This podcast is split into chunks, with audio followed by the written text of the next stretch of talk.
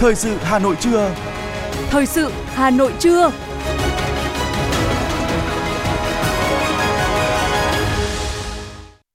Kính chào quý vị và các bạn. Bây giờ là chương trình thời sự của Đài Phát thanh Truyền hình Hà Nội. Chương trình trưa nay thứ bảy, ngày 27 tháng 5 có những nội dung chính sau đây. Hôm nay, Quốc hội thảo luận việc sửa đổi bổ sung Luật Công an nhân dân.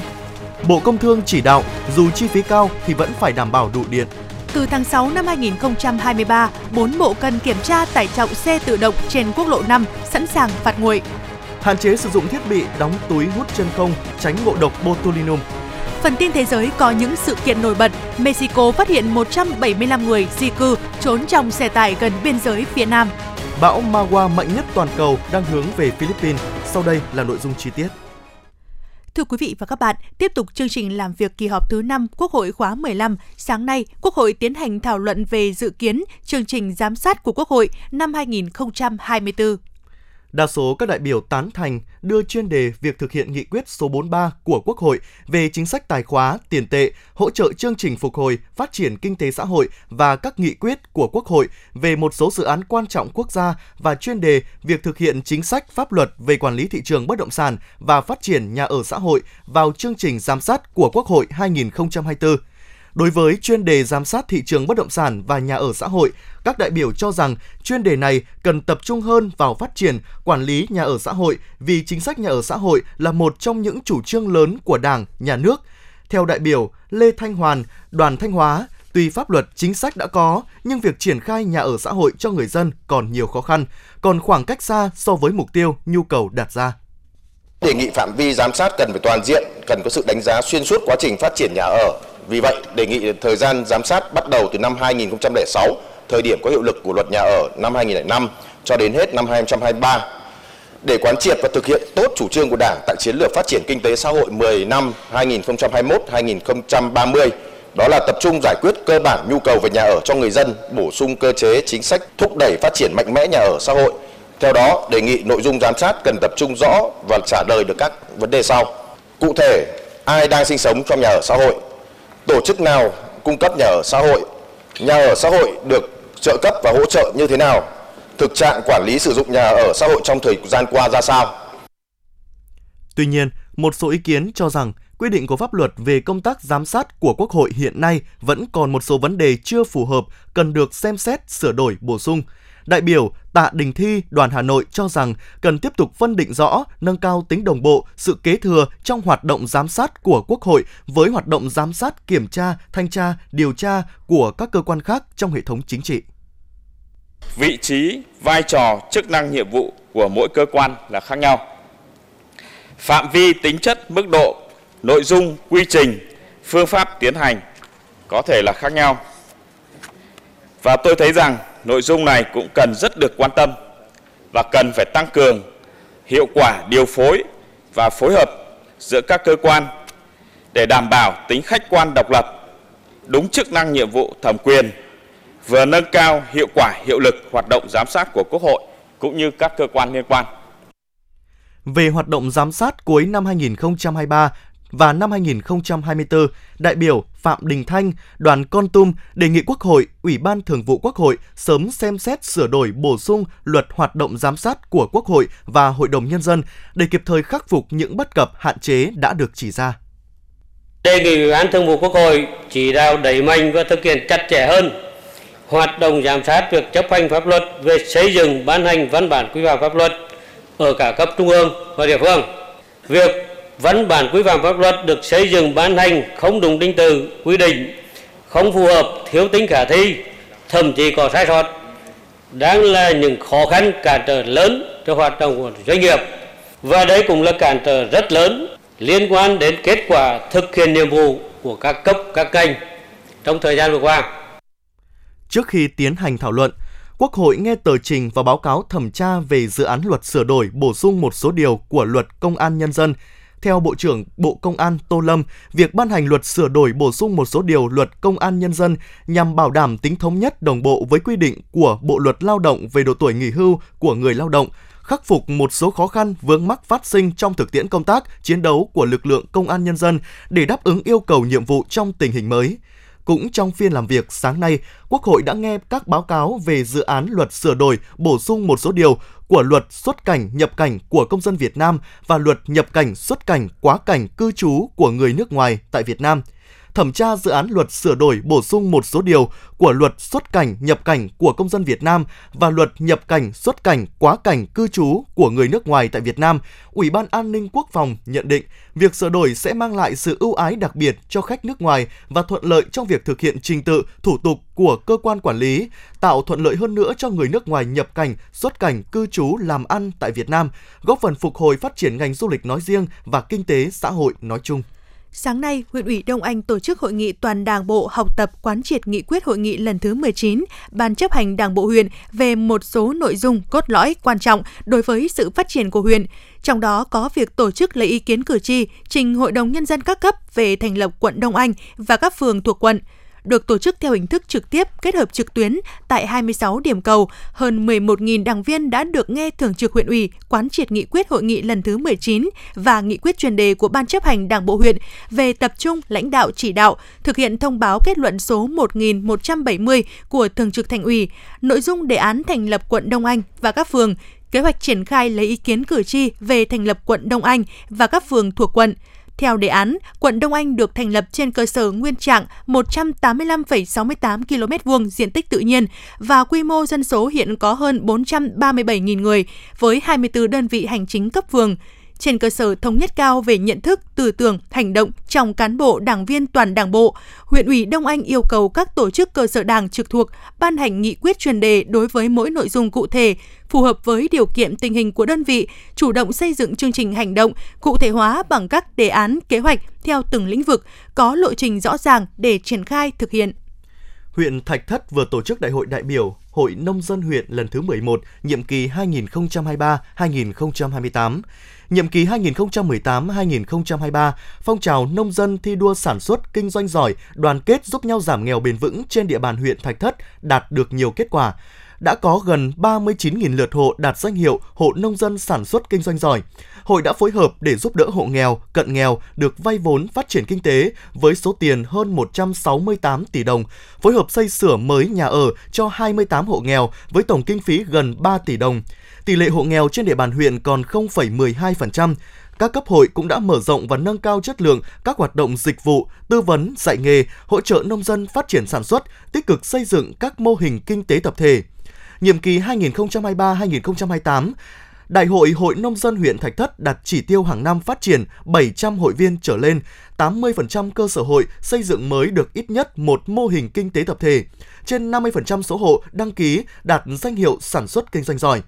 Đại hội Hội Nông dân huyện đã bầu ban chấp hành khóa mới gồm 31 đồng chí đảm bảo yêu cầu chất lượng, bầu đoàn đại biểu đi dự đại hội cấp trên gồm 16 đồng chí. Nhân dịp này, 12 tập thể và 16 cá nhân có thành tích trong công tác hội và phong trào nông dân nhiệm kỳ 2018-2023 đã được khen thưởng.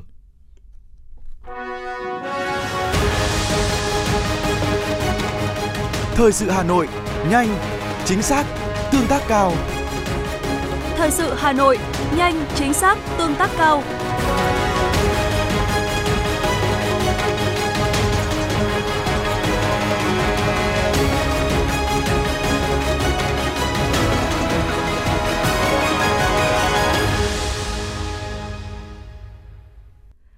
Chương trình thời sự xin được tiếp tục với những thông tin kinh tế. Thưa quý vị và các bạn, dù chi phí huy động đắt mấy, Tập đoàn Điện lực EVN vẫn phải đảm bảo điện. Đó là khẳng định của Thứ trưởng Bộ Công Thương tại buổi họp báo thông tin về tình hình cung cấp điện chiều qua tại Hà Nội. Theo kế hoạch Bộ Công Thương đã duyệt phụ tải là 808 triệu kWh một ngày. Tuy nhiên, tính đến hết ngày 25 tháng 5, công suất trung bình ngày lên tới 818 triệu kWh một ngày, tăng 8%. Và riêng trong tuần vừa rồi cũng đã có một số kỷ lục, đó là sản lượng trung bình lên tới 923 triệu kWh vào ngày 19 tháng 5, Bên cạnh đó, việc chuẩn bị nguồn còn một số khó khăn, làm cho tình hình cung ứng điện phức tạp hơn. Tại cuộc họp, Bộ Công Thương cho biết trong thời gian qua, dưới sự chỉ đạo của chính phủ, Thủ tướng Chính phủ đang chỉ đạo sát sao bằng mọi nỗ lực đáp ứng nhu cầu đủ điện cho sản xuất và tiêu dùng, trong đó có 7 giải pháp cung ứng điện. phụ tải trong những ngày tới dự báo tăng trưởng 830 triệu kWh một ngày. Tuy nhiên, theo lãnh đạo Bộ Công Thương,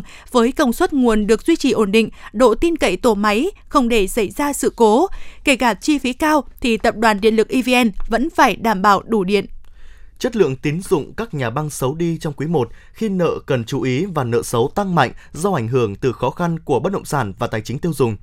Ở nhóm ngân hàng quốc doanh, tăng mạnh nhất là nợ cần chú ý nhóm 2, nợ dưới tiêu chuẩn nhóm 3 và nợ nghi ngờ nhóm 4. Theo số liệu từ Ngân hàng Nhà nước, tỷ lệ nợ xấu nội bảng toàn ngành đã tăng lên mức 2,91% vào cuối tháng 2 năm nay so với 2% thời điểm cuối năm ngoái. Theo VPBank, tình hình khó khăn của nền kinh tế được phản ánh trong quý đầu năm nay khi nhiều doanh nghiệp không có đơn hàng, khách hàng cá nhân cũng bị ảnh hưởng dẫn tới tình trạng nhiều khoản vay không đảm bảo khả năng chi trả. Thêm vào đó, khủng hoảng của một số tập đoàn bất động sản dẫn tới sự mâu thuẫn giữa nhà phát triển và người mua về chính sách hỗ trợ lãi vay khiến một số khoản chuyển thành nợ xấu.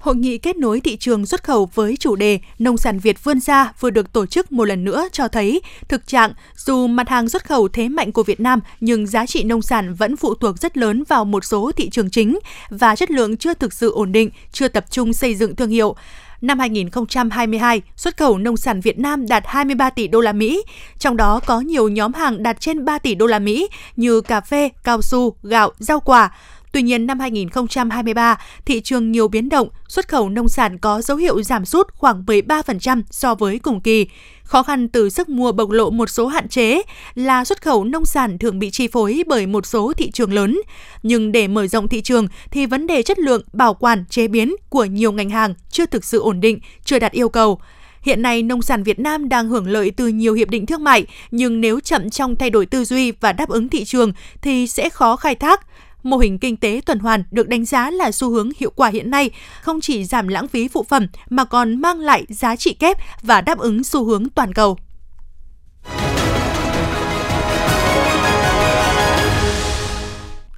Tiếp theo sẽ là những thông tin văn hóa. Thưa quý vị và các bạn, Đạo Phật trong trái tim tôi là cuộc thi lần đầu tiên được tổ chức với mục đích khích lệ tinh thần tìm hiểu đạo Phật trong xã hội, trong cộng đồng Phật tử, nâng cao hiểu biết về kiến thức Phật Pháp, lan tỏa, tôn vinh, giữ gìn những giá trị truyền thống văn hóa, nhân bản của Phật Pháp,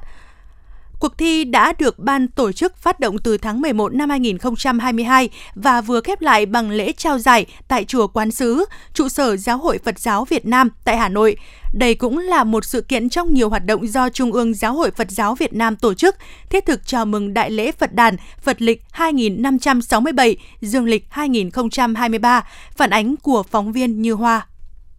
cuộc thi Đạo Phật trong trái tim tôi do Cổng Thông tin Giáo hội Phật giáo Việt Nam tổ chức, chính thức phát động vào ngày 2 tháng 11 năm 2022 tại thủ đô Hà Nội. Cuộc thi mở ra cho mọi đối tượng, quý chư tôn đức tăng ni Phật tử, quý đạo hữu và những người yêu mến đạo Phật trong và ngoài nước với mục đích khích lệ tinh thần tìm hiểu đạo Phật trong xã hội, cộng đồng Phật tử, nâng cao hiểu biết về kiến thức Phật pháp, lan tỏa tôn vinh, giữ gìn những giá trị truyền thống nhân văn, nhân bản của Phật giáo.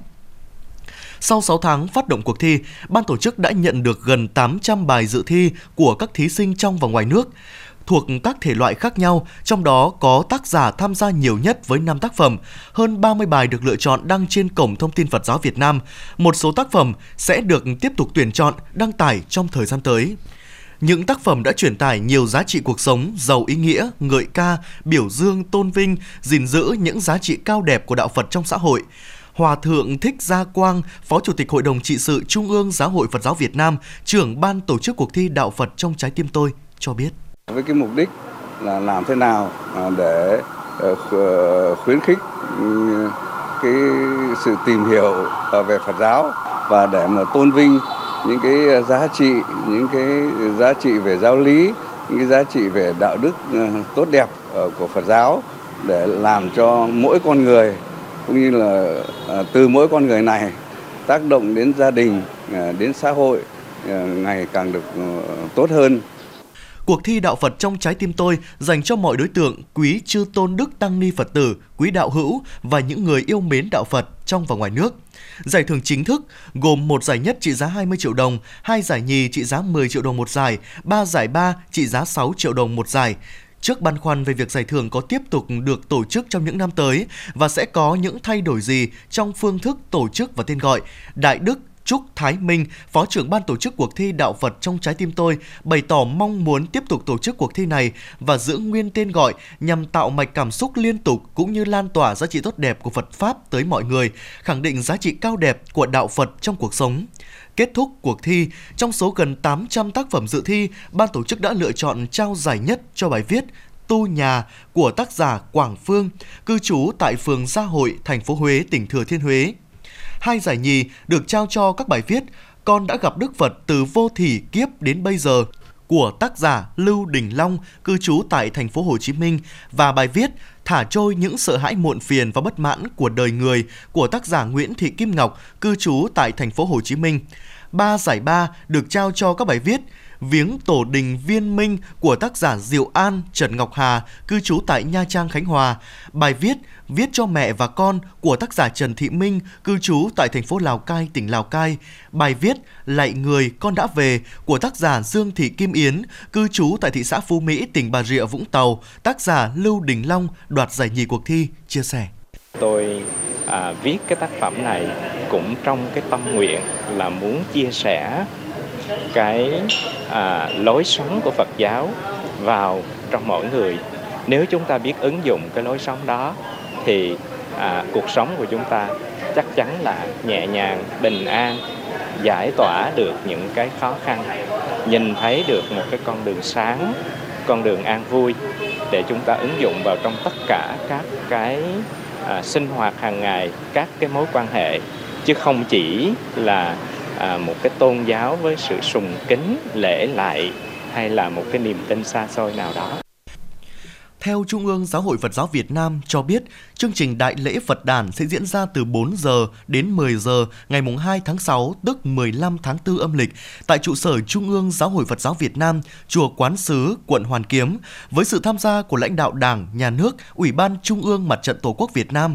đại lễ sẽ tuyên đọc thông điệp Phật đàn Phật lịch 2567 của Đức Pháp Chủ Giáo hội Phật giáo Việt Nam. Các đại biểu sẽ tham gia lễ tắm Phật cầu quốc thái dân an, chúng sinh an lạc. Trước đó, chương trình Hạnh phúc thay Đức Phật ra đời chào mừng Đại lễ Phật đàn Phật lịch 2567 được tổ chức vào lúc 20 giờ ngày 27 tháng 5 năm 2023 tức ngày 9 tháng 4 âm lịch tại hội trường Versailles, Trung tâm Hội nghị Quốc tế Chùa Bái Đính, tỉnh Ninh Bình.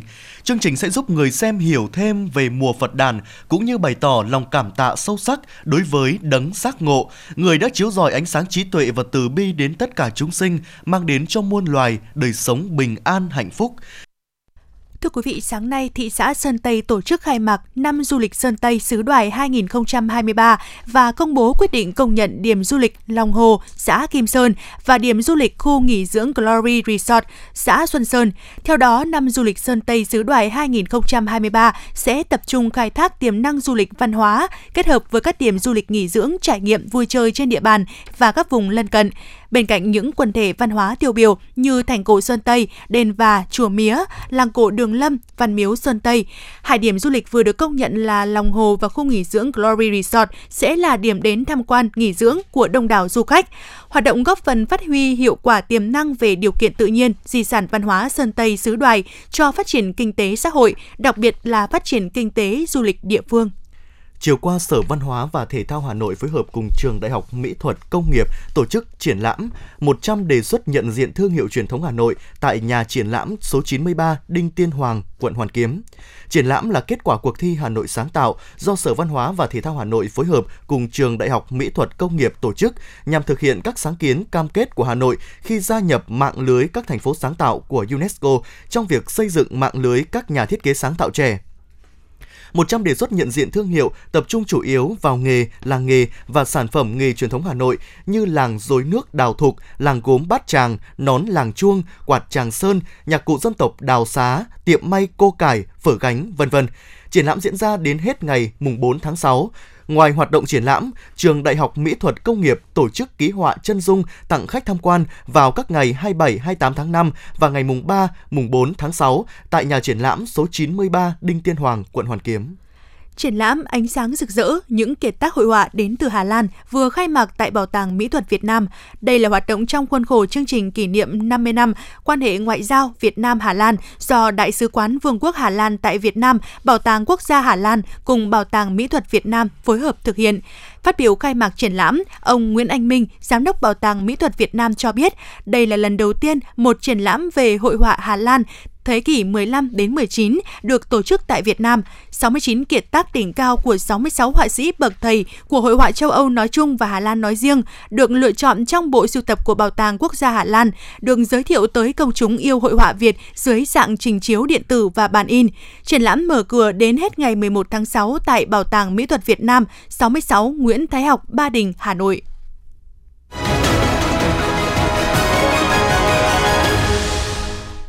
Mời quý vị và các bạn nghe tiếp phần tin. Sáng nay, tại khu nhà ở công nhân khu công nghiệp Thăng Long, Đông Anh, Hà Nội, Thành đoàn Hà Nội tổ chức ngày hội đồng hành cùng thanh niên công nhân và thầy thuốc trẻ tình nguyện vì sức khỏe cộng đồng năm 2023. Tại ngày hội, Thành đoàn Hà Nội phối hợp với các đơn vị tư vấn khám chữa bệnh và tặng thuốc miễn phí cho 700 công nhân lao động và con công nhân,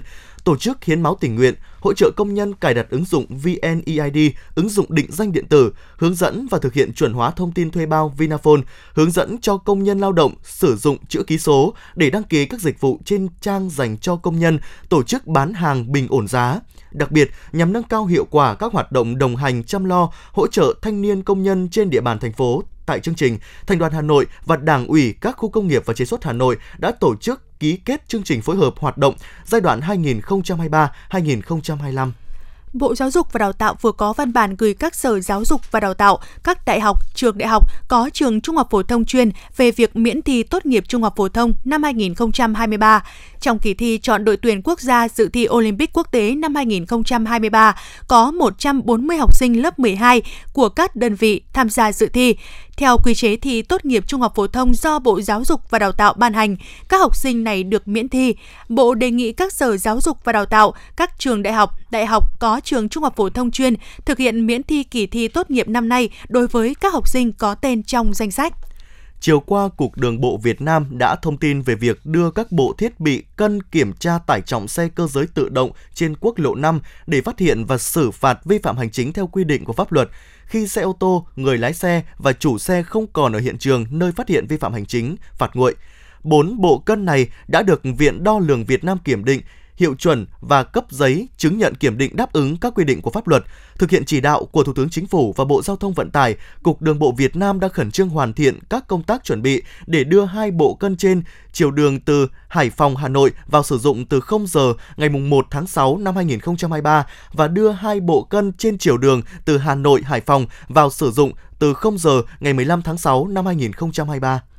biến dạng mũi do tiêm filler, phẫu thuật làm đẹp tại các cơ sở thẩm mỹ không được cấp phép là những biến chứng thường gặp nhất được các bác sĩ tiếp nhận. Đây là thông tin được đưa ra tại hội thảo khoa học cập nhật và chia sẻ kiến thức trong tạo hình mũi do Bệnh viện Trung ương Quân đội 108 tổ chức. Trong hai ngày diễn ra hội thảo này, các đại biểu đã được tham gia hai ca mổ trình diễn từ hai giáo sư phẫu thuật chỉnh hình hàng đầu thế giới. Đây cũng là dịp để các nhà khoa học chia sẻ những kỹ thuật mới, những kinh nghiệm quý báu trong phẫu thuật tạo hình mũi, tái cấu trúc cũng như ứng dụng sửa chữa mũi biến dạng trên người châu Á, Đông Nam Á.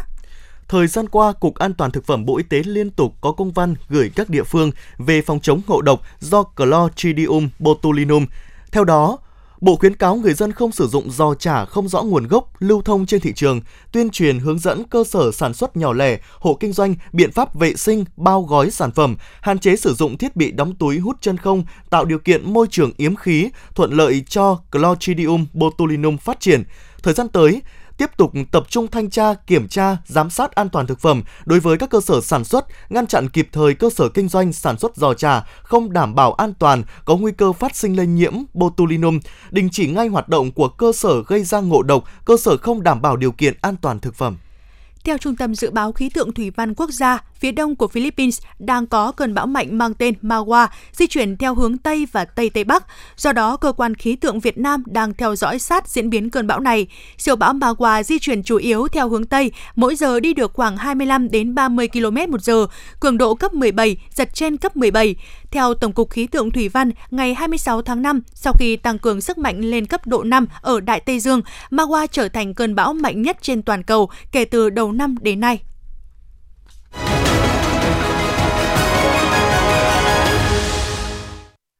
Quý vị và các bạn đang nghe chương trình thời sự của Đài Phát thanh Truyền hình Hà Nội. Phần tin thế giới sẽ tiếp nối chương trình. Theo đài AT, Bộ Ngoại giao Nga cảnh báo việc cắt đứt quan hệ ngoại giao với Vương quốc Anh sẽ là một biện pháp cực đoan, nhưng Moscow có thể sẽ thực hiện bước đi này khi cân nhắc sự can dự đáng kể của London vào cuộc xung đột Ukraine. Tạp chí Wall Street Journal đã đưa tin các lực lượng đặc biệt của Anh đang hoạt động gần tiền tuyến ở Ukraine. Quân nhân Anh không trực tiếp tham gia chiến đấu với quân đội Nga, nhưng ảnh hưởng chỉ đạo của họ đối với hoạt động của lực lượng đặc biệt Ukraine thể hiện rõ trong các hoạt động phá hoại mà Ukraine đã tiến hành nhằm vào đường sắt, sân bay, nhiên liệu và các điểm hậu cần khác của Nga. Ả Rập Xê Út và Mỹ ra tuyên bố chung cho biết các bên tại Sudan tuân thủ tốt thỏa thuận ngừng bắn dù có một số cuộc giao tranh giải rác.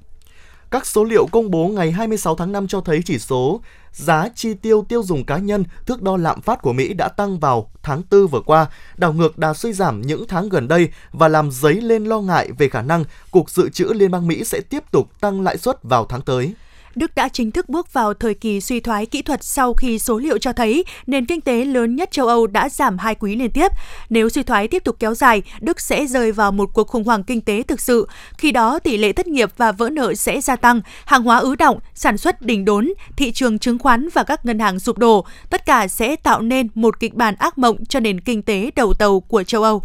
các nhà chức trách Mexico đã phát hiện 175 người di cư chen chúc trong một chiếc xe tải ở bang Chiapas, miền nam nước này. Đây được coi là một vụ buôn lậu người hàng loạt mới nhất được phát hiện ở Mexico.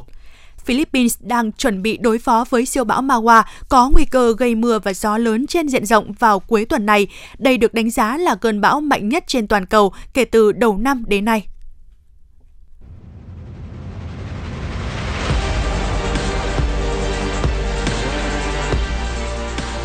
Bản tin thể thao.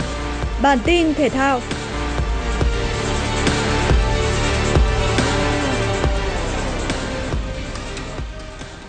Ở vòng 9 V-League, Bình Định đặt quyết tâm giành chọn 3 điểm khi tiếp đón Nam Định. Với ưu thế sân nhà, Bình Định nhập cuộc đầy chủ động trước Nam Định.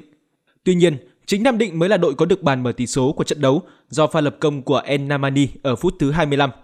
Sau bàn thua này, huấn luyện viên Đức Thắng lập tức có những sự thay đổi người để giúp cho Bình Định gia tăng sức tấn công –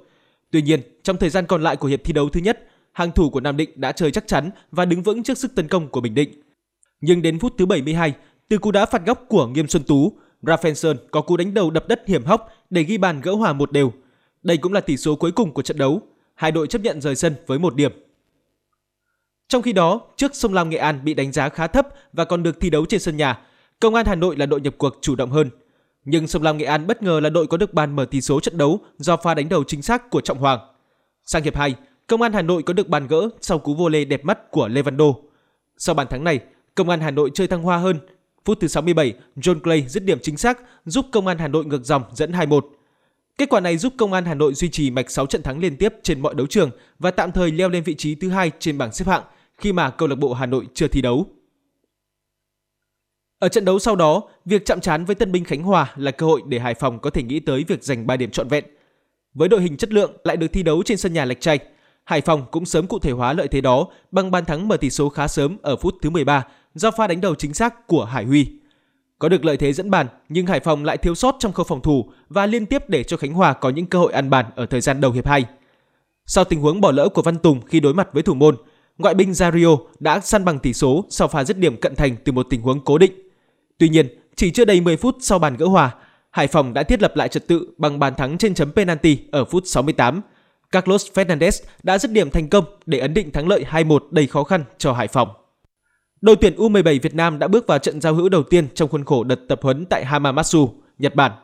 Đối thủ của thầy trò huấn luyện viên Hoàng Anh Tuấn là đội tuyển của trường Trung học phổ thông Kaisenkan. Cũng nhằm mục đích thử nghiệm và đánh giá nhân sự, trận đấu đã được tổ chức làm 3 hiệp, mỗi hiệp 40 phút.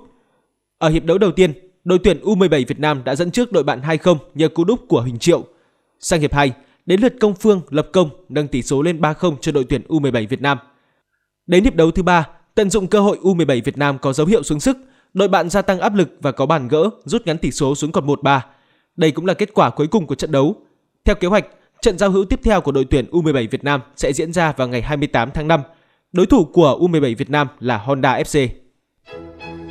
Theo Trung tâm Dự báo Khí tượng Thủy văn Trung ương, hôm nay Hà Nội có mây, ngày nắng gián đoạn, chiều tối và tối có lúc có mưa rào và rông, đêm không mưa, gió đông nam cấp 2, cấp 3. Trong mưa rông có khả năng xảy ra lốc, xét, mưa đá và gió giật mạnh. Khu vực Nam Bộ nhiều mây, có mưa vừa, mưa to, có nơi mưa rất to và rải rác có rông, nhiệt độ từ 25 đến 34 độ. Quý vị và các bạn vừa nghe chương trình thời sự của Đài Phát thanh Truyền hình Hà Nội, chỉ đạo nội dung Nguyễn Kim Khiêm, chỉ đạo sản xuất Nguyễn Tiến Dũng, tổ chức sản xuất Trà My. Chương trình do biên tập viên Thủy Chi, phát thanh viên Võ Nam Thúy Hằng cùng kỹ thuật viên Quang Ngọc phối hợp thực hiện. Thân ái chào tạm biệt.